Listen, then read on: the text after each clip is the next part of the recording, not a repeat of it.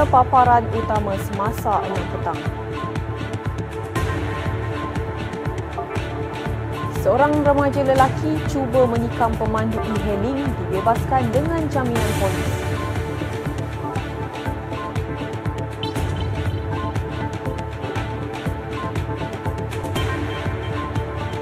Penyanyi terkenal Yasin bebas tiga tuduhan kes dadah.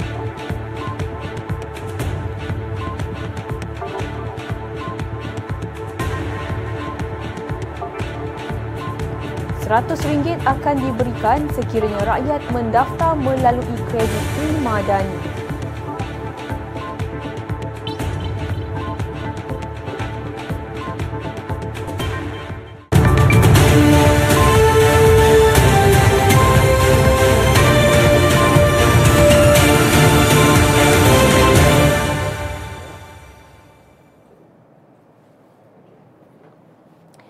Assalamualaikum dan salam sejahtera. Seorang remaja lelaki berusia 13 tahun yang terbabit dalam kes cubaan samun pemandu e-hailing Isnin lalu dibebaskan dengan jaminan polis. Ketua Polis Daerah Kuala Muda ACP Zaidi Cik Hassan berkata, setakat ini siasatan kes itu selesai dan kes siasatan akan diserahkan kepada pihak timbalan pendakwa raya untuk tindakan selanjutnya. Media sebelum ini melaporkan remaja lelaki terbabit bertindak mengacukan pisau terhadap seorang pemandu e-hailing dalam cubaan samun di Taman Keladi kira-kira jam 6 petang Isnin lepas. Pemandu e-hailing yang juga warga emas berusia 65 tahun itu bagaimanapun tidak mengalami kecederaan sebaliknya bertindak menggigit tangan suspek dan merampas pisau tersebut sebelum remaja terbabit turun dari keretanya dan melarikan diri. Tindakan remaja terbabit dirakam menerusi kamera dashboard yang dipasang pada kereta pemandu e-hailing terbabit dan video berdurasi 1 minit 32 saat itu tular di media sosial.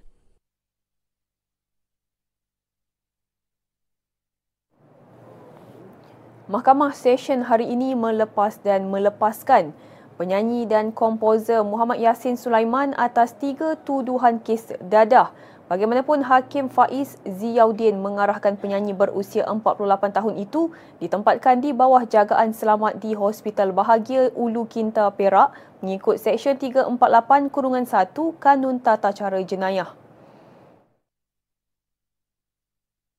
Yasin, 47 tahun, akan ditempatkan di Hospital Bahagia selama tempoh mengikut perkenan Sultan Selangor di bawah Seksyen 348 Kurungan 2. Penyanyi itu didakwa memberikan dirinya dadah di Pejabat Narkotik Ibu Pejabat Daerah IPD Petaling Jaya pada jam 11.05 minit malam 24 Mac tahun lalu. Pendakwaan mengikut Seksyen 15 Kurungan 1 Kurungan A Akta Dadah Berbahaya 1952 dan boleh dihukum mengikut Seksyen 15 Kurungan 1 Akta Sama yang membawa hukuman denda tidak lebih RM5,000 atau penjara maksimum 2 tahun jika sabit kesalahan. Penyanyi itu juga didakwa memiliki dadah jenis cannabis seberat 193.7 gram dan menanam 17 pokok ganja dalam pasu plastik berisi tanah di kediamannya di Persiaran Surian Damansara Indah Resort Home PJU3 Kota Damansara jam 5.30 petang pada tarikh sama. Pertuduhan memiliki dadah mengikut Seksyen 6 ADB 1952 dan boleh dipenjara seumur hidup atau tidak kurang 5 tahun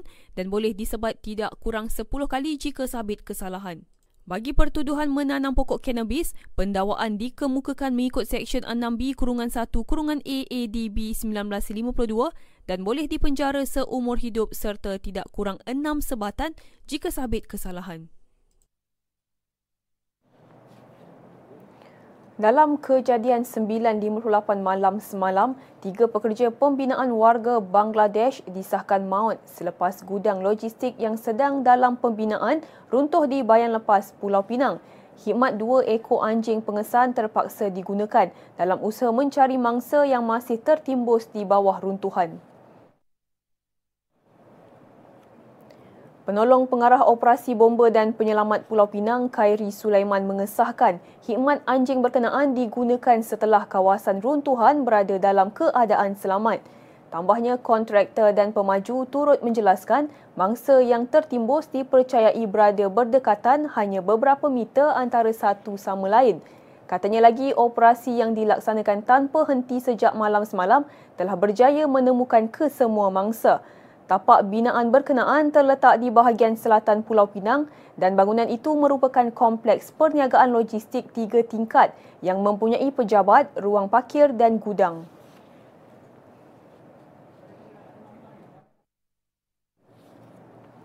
Seorang pembantu farmasi di sebuah hospital swasta dihadapkan ke Mahkamah Magistrate Sungai Petani Kedah atas tuduhan menyebabkan kematian adik perempuannya yang juga orang kurang upaya. Nur Syuhaidah Muhammad Sani hanya mengangguk faham selepas pertuduhan dibacakan terhadapnya di hadapan Magistrate Khairatul Animah Jeleni. Mengikut pertuduhan, tertuduh yang berusia 36 tahun didakwa dengan sengaja menyebabkan kematian Nur Fatin Muhammad Sani, 29 tahun, di sebuah rumah di residensi Prima Putri Jaya antara 5.30 petang 6 November hingga 11.30 pagi 20 November lalu. Pertuduhan berkenaan dibuat mengikut Seksyen 302 Kanun Kesiksaan yang memperuntukkan hukuman gantung sampai mati atau penjara bagi tempoh tidak kurang 30 tahun dan jika tidak dihukum gantung boleh dikenakan sebatan tidak kurang 12 kali jika sabit kesalahan. Pendakwaan dikendalikan Timbalan Pendakwa Raya Amirul Halimi Mat Saleh manakala tertuduh tidak diwakili peguam. Mahkamah menetapkan 31 Januari depan untuk sebutan semula kes. Saya tercari-cari tempat letak kereta. Puas cari tak jumpa-jumpa. Saya tengok jam. Alamak, dah lambat. Barang bini tak beli lagi. Lepas tu, cantik. Ada kosong. Saya keluar, saya kunci pintu. Terus masuk pasar raya. Saya pergi rak cari sarden, santan, buah. Yang lain tak sempat, lalu saya keluar. Buka pintu kereta, pasang tali pinggang keledar, betulkan cermin belakang, baru nak start enjin. Sekali nampak abang. Saya buka pintu, alamak. Macam itulah cerita saya. Saya minta maaf ya. Sekarang awak dengar cerita saya pula. Tadi saya pun dari dalam. Lepas tu saya dapat mesej mak saya tenat. Saya pun nak cepat. Saya tak boleh masuk kereta. Macam mana saya nak masuk? Kereta awak halang pintu saya. Saya minta maaf sekali lagi ya. Kenapa? Perkara beginilah yang menyebabkan kami OKU tidak berupaya.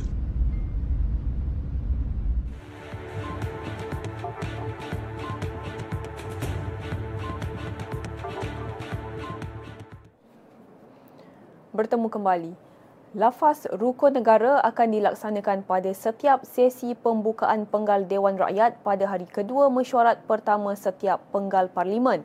Yang di-Pertua Dewan Rakyat Tan Sri Johari Abdul berkata pihaknya menerima permohonan daripada Menteri Perpaduan Dato' Aaron Ago Dagang yang mencadangkan agar rukun negara dilafazkan secara penuh. Saya telah menerima permohonan daripada Yang Berhormat Menteri Perpaduan mengenai cadangan supaya rukun negara, rukun negara dilafazkan secara penuh bermula dengan mukadimah dan ikuti dengan lima prinsip rukun negara di Dewan Rakyat.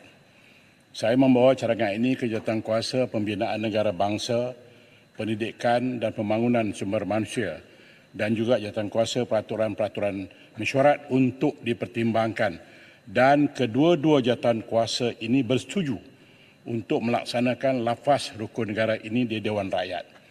Oleh itu, saya masyurkan agar lafaz rukun negara ini dilaksanakan pada setiap sesi pembukaan penggal Dewan Rakyat iaitu pada hari kedua mesyuarat pertama pada setiap penggal parlimen.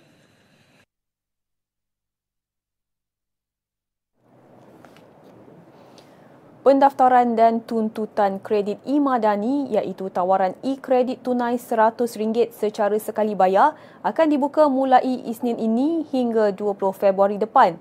Perdana Menteri Datuk Seri Anwar Ibrahim berkata ia akan memberi manfaat kepada 10 juta rakyat dewasa yang layak melibatkan peruntukan 1 bilion ringgit. Kerajaan akan melaksanakan program e-Madani iaitu tawaran e-kredit tunai RM100 one off kepada 10 juta rakyat dewasa yang layak dengan peruntukan 1 bilion ringgit.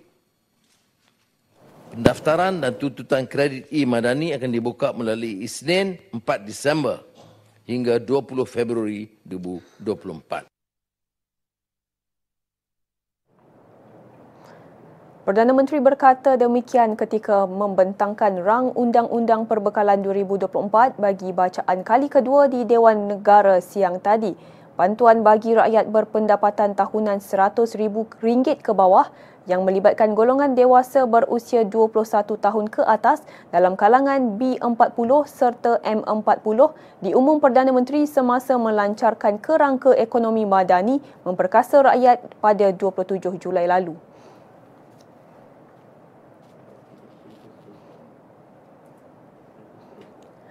Kementerian Dalam Negeri sedang merangka rang undang-undang bagi mengawal selia aspek kebajikan pesara dan bekas pegawai polis menerusi satu entiti secara lebih teratur.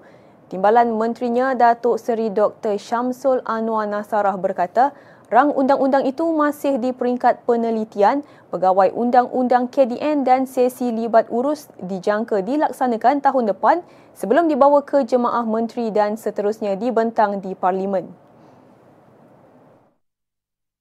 Uh, KDN akan masukkan uh, perkara-perkara dibangkitkan tadi dalam uh, rang undang-undang uh, pesara dan juga uh, bekas pegawai polis. Yang akan uh, insya-Allah ketika ini dalam proses uh, semakan uh, pegawai undang-undang di Kementerian Negeri kita akan mula buat sesi libat urus pada awal tahun depan sebelum diangkat ke Jabatan Menteri dan uh, jangkaannya pada tahun depan untuk dibentangkan di Dewan uh, Rakyat di bawah kerajaan ini. Uh, satu komitmen kita untuk membolehkan kita ada kawal selia yang baik bagi memastikan uh, kebajikan uh, bekas-bekas uh, pegawai kita di sebuah peringkat dapat dibuat. Pengiktirafan sebenar ialah uh, kebakaran mereka sebagai besar telah pun dimasuk dalam uh, pasukan polis hutan. Ini juga dapat menjamin penyaluran peruntukan bantuan kepada pesara dan bekas pegawai polis supaya lebih teratur dan berkesan berbanding situasi semasa. Beliau menjawab soalan tambahan ahli Parlimen Jempol Datuk Syamsul Kaha Muhammad Deli sama ada KDN dan Polis Diraja Malaysia mempunyai perancangan mewujudkan undang-undang bagi pesara polis seperti Akta Veteran 2012 bagi menjaga kebajikan veteran Angkatan Tentera Malaysia. Bekas Perdana Menteri Tan Sri Muhyiddin Yassin hari ini gagal dalam permohonannya untuk mendapatkan pasport antarabangsa secara kekal Hakim Mahkamah Session Azura Alwi semasa menolak permohonan Tan Sri Muhyiddin berkata adalah prahmatang untuk mahkamah mengubah syarat jaminan kerana ahli Parlimen Paguh itu juga masih menghadapi tiga lagi pertuduhan pengubahan wang haram. Bagaimanapun mahkamah membenarkan memohon pasport sementara dan beliau tidak akan diprejudis. Pada 16 Oktober, Tan Sri Muhyiddin memfailkan permohonan itu atas alasan memerlukan pasport untuk percutian keluarga di London dan pemeriksaan kesihatan di Singapura pada akhir tahun ini. Bekas Perdana Menteri itu kemudian memohon agar pasport itu dikembalikan hari ini kerana akan memulakan percutiannya pada 15 Disember. Memandangkan permohonan itu tidak dibantah Timbalan Pendakwa Raya Ahmad Akram Garib, mahkamah kemudian membenarkan pasport itu dikembalikan buat sementara kepada Muhyiddin hari ini dan mengarahkan dokumen perjalanan itu dikembalikan kepada mahkamah sebelum 15 Januari 2024.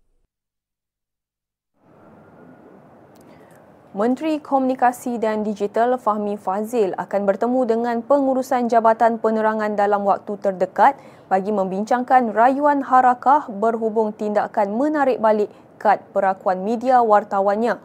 Beliau berkata sebelum ini Jabatan Penerangan sudah diminta untuk meneliti rayuan harakah namun sehingga kini belum menerima sebarang maklum balas mengenai perkara terbabit. Pada masa sama, Fahmi berkata beliau diberitahu bahawa Jabatan Penerangan sedang meneliti isu-isu berkenaan etika kewartawanan dengan garis panduan yang diwujudkan pada 1989. Terdahulu, Fahmi dilaporkan berkata Jabatan Penerangan mempunyai sebab tersendiri untuk menarik semula kad perakuan media harakah dan penjelasan lanjut perlu dirujuk dengan jabatan itu. Beliau berkata demikian kepada pemberita selepas CX Summit 2023 di Petaling Jaya siang tadi. Hentikan penyebaran kandungan berbau hasutan. Dekati kedamaian, pupuk persefahaman dan jauhi perbalahan. Bersama-sama kita memupuk semangat perpaduan. Hindari sebarang tindakan yang boleh mencetuskan provokasi kaum. raikan hari perayaan di Malaysia bersama-sama dengan mengunjungi antara satu sama lain. Selain mengeratkan silaturahim, masyarakat juga dapat memahami dan menghormati perayaan di Malaysia. Sertai aktiviti kemasyarakatan dan sukan bersama-sama. Dan sebaran mesej positif mengenai kepentingan perpaduan oleh media masa. Sekiranya terdapat maklumat kandungan sensitif berbaur agama, bangsa dan institusi diraja atau 3R, laporkan kepada Suruhanjaya Komunikasi dan Multimedia Malaysia SKMM.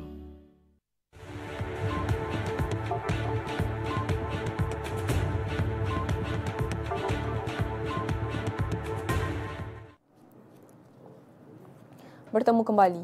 Ujian amali sains bagi peperiksaan sijil pelajaran Malaysia SPM tahun 2023 melibatkan mata pelajaran fizik, kimia, biologi dan sains tambahan akan dilaksanakan 5 hingga 7 Disember ini. Kementerian Pendidikan dalam kenyataan hari ini memaklumkan sebanyak 91,908 calon telah mendaftar bagi mata pelajaran fizik. Manakala bagi subjek kimia ialah 93,135 calon, biologi 7,841 calon dan sains tambahan 1,784 calon.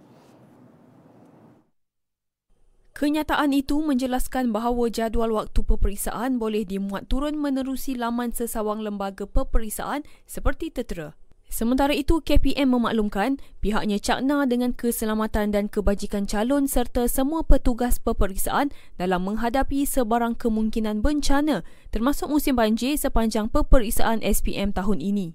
Semua calon peperiksaan SPM tahun 2023 juga dinasihatkan untuk memaklumkan kepada pihak sekolah atau Jabatan Pendidikan Negeri dengan segera sekiranya tidak dapat hadir ke pusat peperiksaan yang ditetapkan atau mana-mana pusat peperiksaan berhampiran disebabkan bencana. Selain itu, calon juga boleh menghubungi talian bilik gerakan peperiksaan yang disediakan di Ibu Pejabat LP dan JPN di seluruh negara. Kadar antara bank jangka pendek diunjur kekal stabil hari ini disokong operasi bank negara menyerap lebihan mudah tunai daripada sistem kewangan. Mudah tunai dalam sistem konvensional dianggarkan 39.69 bilion ringgit dalam sistem konvensional manakala mudah tunai dalam dana Islam bernilai 25.99 bilion ringgit. Selain itu, Bank Negara akan melaksanakan dua tender pasaran wang konvensional merangkumi tender 1 bilion ringgit selama tujuh hari dan tender 500 juta ringgit bagi tempoh 14 hari mendatang. Dalam masa sama, Bank Negara juga akan mengeluarkan tender Bank Negara Interbank bernilai 2 bilion ringgit selama 30 hari bermula 1 Disember depan. Ia turut mengumumkan ketersediaan repo berbalik, perjanjian jual beli semula dan kemudahan murabahah komuniti bercaga bagi tempoh sebulan dan tiga bulan. Pada 4 petang, Bank Negara menawarkan tender semalaman konvensional sehingga 40.2 bilion ringgit dan tender semalaman murabaha sehingga 26 bilion ringgit. MIDF Research mengunjurkan tekanan inflasi rendah terus ketara di Malaysia sehingga sekurang-kurangnya 6 bulan pertama 2024 berikutan prestasi rantaian bekalan domestik lebih baik, penstabilan kadar faedah dan normalisasi harga komoditi global. Cabang penyelidikan MIDF Amanah Investment Bank Berhad juga menunjukkan risiko penurunan indeks harga pengeluar dan indeks harga pengguna Malaysia tahun depan akan melanjutkan penyusutan ringgit selain lonjakan harga petrol dan diesel berikutan langkah rasionalisasi subsidi. Dalam nota tinjauannya, MIDF Research memaklumkan harga pengeluar Malaysia kembali mencatat deflasi sebanyak negatif 0.3% tahun ke tahun pada Oktober 2023 selepas bulan sebelumnya mencatat inflasi pertama dalam tempoh 8 bulan iaitu 0.2% tahun ke tahun. Penurunan itu didorong penyederhanaan inflasi bahan mentah indeks harga pengeluar sebanyak 5.3% tahun ke tahun. Dalam kenyataan sama, harga barangan perantara terus susut selama 7 bulan berturut-turut, negatif 3% tahun ke tahun manakala inflasi input bagi barangan siap berkurangan ke paras terendah dalam tempoh 16 bulan kepada 2.2% tahun ke tahun. Malah sebagai perbandingan dengan bulan sebelum ini, harga pengeluar keseluruhan turun 0.3% bulan ke bulan bagi Oktober 2023, manakala kos bahan perantara dan barangan siap masing-masing susut 0.2% dan 0.6% bulan ke bulan dengan harga bahan mentah tidak berubah. Bagi tempoh 10 bulan terkumpul tahun ini, indeks harga pengeluar keseluruhan turun 2.0% tahun ke tahun manakala inflasi input bagi bahan mentah, bahan perantara dan barangan siap masing-masing mencatat negatif 11.4, negatif 0.8% dan 3.4% tahun ke tahun.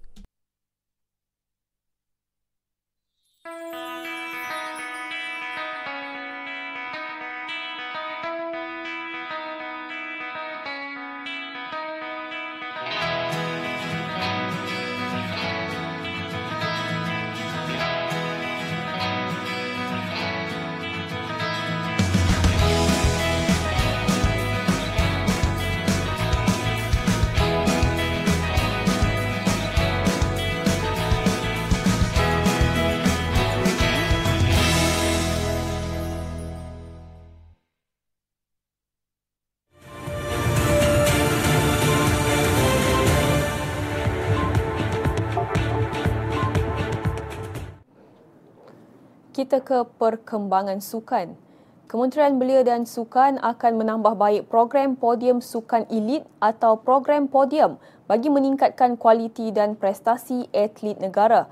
Timbalan Menterinya Adam Adli Abdul Halim berkata, program itu akan diteruskan bagi menyediakan bantuan latihan dana untuk atlet-atlet berprestasi tinggi walaupun objektif utama untuk memenangi emas pertama sukan Olimpik belum tercapai. Jelas Adam Adli antara penambahbaikan yang akan diteliti meliputi latihan, pertukaran pengetahuan, jurulatih dan fasiliti.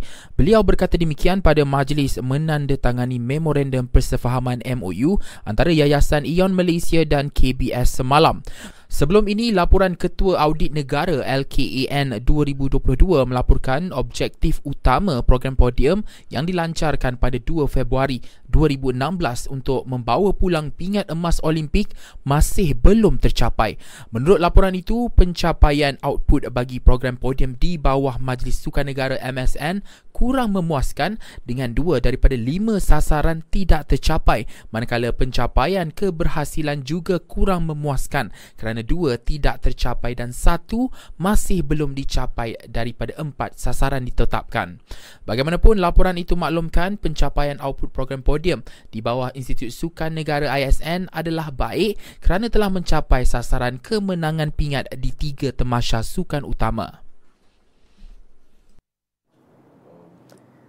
Pemain tengah pasukan hoki Malaysia Muhammad Adam Ashraf Muhammad Johari yang berusia 17 tahun menjadi pemain termuda bagi cabaran Piala Dunia Remaja JWC Lelaki 2023 yang akan bermula pada 5 hingga 16 Disember depan di Stadium Hoki Nasional Bukit Jalil. Muhammad Adam Ashraf ditemui berkata, peluang yang diberikan ini akan digunakan sebaik mungkin untuk menyerlahkan bakat dan kemampuannya. Ujarnya pengalaman selama setahun bersama pasukan ketika Piala Sultan Johor 2023, Piala Remaja Asia dan Sukan C membuatkannya lebih yakin untuk mempamerkan aksi terbaik. Pengerusi Jawatan Kuasa Pengurusan Pasukan Kebangsaan Datuk Ahmad Najmi Abdul Razak berkata, hanya 18 pemain daripada skuad ini dikekalkan. Barisan pemain pasukan hoki itu turut disertai pemain tengah Muhammad Adi Jasmi Jamlus dan Muhammad Danish Daniel Abdul Wahab yang mengalami kecederaan sebelum ini. JWC adalah kejohanan dui tahunan bagi pemain berusia 21 tahun ke bawah yang menampilkan 16 negara bersaing untuk kejuaraan. Barcelona bangkit daripada ketinggalan menewaskan Porto 2-1 dan mara dan mara kepusingan kalah mati Liga Juara-Juara buat kali pertama dalam tempoh 3 tahun. Pemain sayap Brazil Pepe meletakkan Porto di hadapan pada minit ke-30 tetapi gandingan Jao Cancelo dan Jao Felix masing-masing meledak gol memastikan kemenangan Barca di laman sendiri. Kemenangan itu menyaksikan pasukan kendalian Xavi Hernandez tidak akan menghadapi penyingkiran peringkat kumpulan yang memalukan seperti dalam dua musim lalu. Kekalahan kepada Shakhtar Donetsk di Hamburg dalam perlawanan Liga Juara-Juara mereka sebelum ini membuatkan Barcelona perlu menang selain persembahan buruk di Liga Domestik menambah tekanan mereka. Walaupun dibolosi terlebih dahulu, Cancelo pantas menyamakan kedudukan dan dia melakukan bantuan gol untuk Felix pada separuh masa kedua untuk kemenangan bagi menggembirakan penyokong di Stadium Olimpik.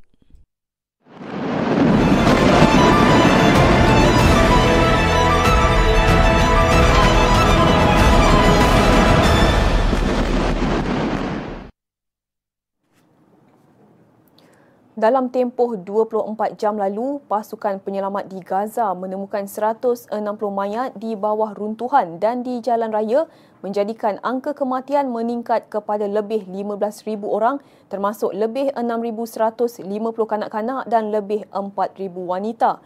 Anggota penyelamat kini bergantung kepada kaedah manual untuk mengeluarkan mayat memandangkan kekurangan jentera dan peralatan.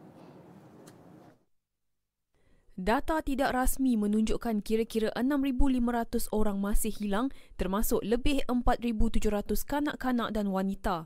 Serangan Israel turut menyebabkan 300,000 unit kediaman rosak termasuk 50,000 unit rumah musnah sepenuhnya. Meskipun jeda kemanusiaan berlangsung, tentera penceroboh tetap menghalang penduduk yang mencari perlindungan di selatan Gaza daripada kembali ke bandar dan pekan mereka di utara wilayah.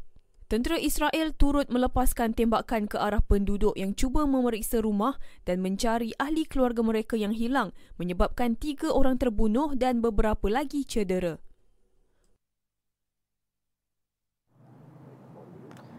Ajaib dan mengejutkan, itulah perasaan yang menyelubungi anggota penyelamat yang mengeluarkan seorang bayi dari bawah runtuhan di sebuah kawasan kediaman di utara Gaza pasukan penyelamat yang terlibat melaungkan takbir selepas mendapati bayi berkenaan masih bernafas meskipun kawasan berkenaan musnah teruk di Bedil.